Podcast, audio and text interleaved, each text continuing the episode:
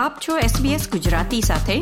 વિવિધ વિષય પર રસપ્રદ માહિતી મેળવો sbs.com.au/gujarati પર.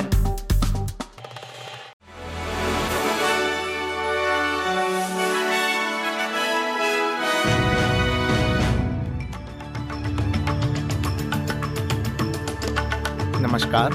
તેરમી સપ્ટેમ્બર બે હજાર ત્રેવીસના મુખ્ય સમાચાર આપ સાંભળી રહ્યા છો વત્સલ પટેલ પાસેથી એસબીએસ ગુજરાતી પર.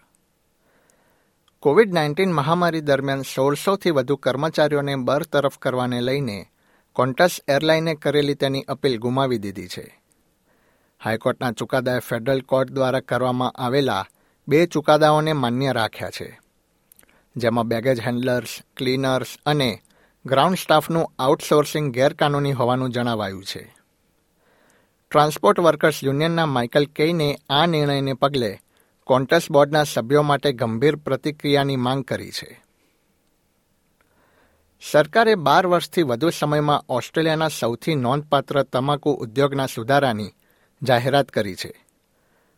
આરોગ્ય પ્રધાન માર્ક બટલરે આ સુધારાઓ પ્રસ્તુત કર્યા છે, જેમાં સિગારેટ પેકેજો પર આરોગ્ય ચેતવણીઓનું આધુનિકીકરણ ઈ સિગારેટ અને વેબ્સની જાહેરાત પર પ્રતિબંધોને વિસ્તૃત કરવા અને પ્રોડક્ટ ડિઝાઇનના માપદંડોનો સમાવેશ થાય છે.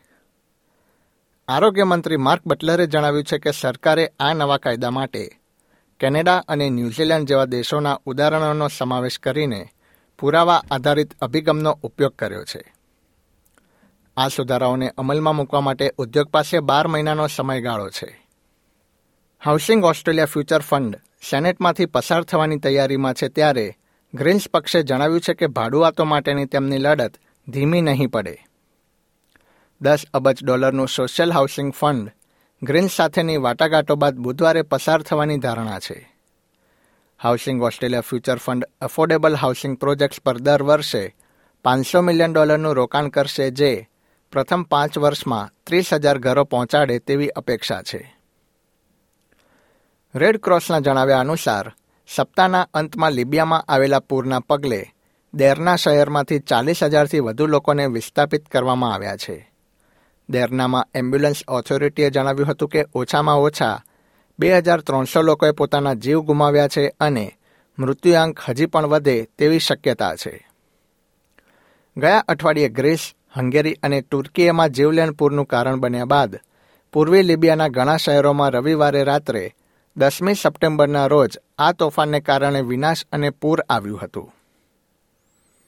રમતના સમાચારોમાં ઓસ્ટ્રેલિયન રૂલ્સ ફૂટબોલના મહાન ખેલાડી બોબ સ્કિલ્ટનની ઓસ્ટ્રેલિયા હોલ ઓફ ફેમમાં સમાવેશ કરવામાં આવ્યો છે. તેમણે આ સન્માન મેળવીને આનંદ વ્યક્ત કર્યો હતો. સ્કિલ્ટને ઓગણીસો ઓગણસાઠ, ઓગણીસો ત્રેસઠ અને ઓગણીસો અડસઠમાં સાઉથ મેલબર્ન સાથેની તેમની બસો સાડત્રીસ ગેમની કારકિર્દી દરમિયાન બ્રાઉનલો મેડલ્સ જીત્યા હતા. તેઓ Sir Donald Bradman, Don Fraser, Cathy Freeman અને ટેનિસના દિગ્ગજ રોડ લેવર સહિતના લેજન્ડ્સની યાદીમાં સામેલ થયા છે. એસબીએસ ગુજરાતી પર આ હતા બુધવાર, તેરમી સપ્ટેમ્બર બે હજાર ત્રેવીસના મુખ્ય સમાચાર.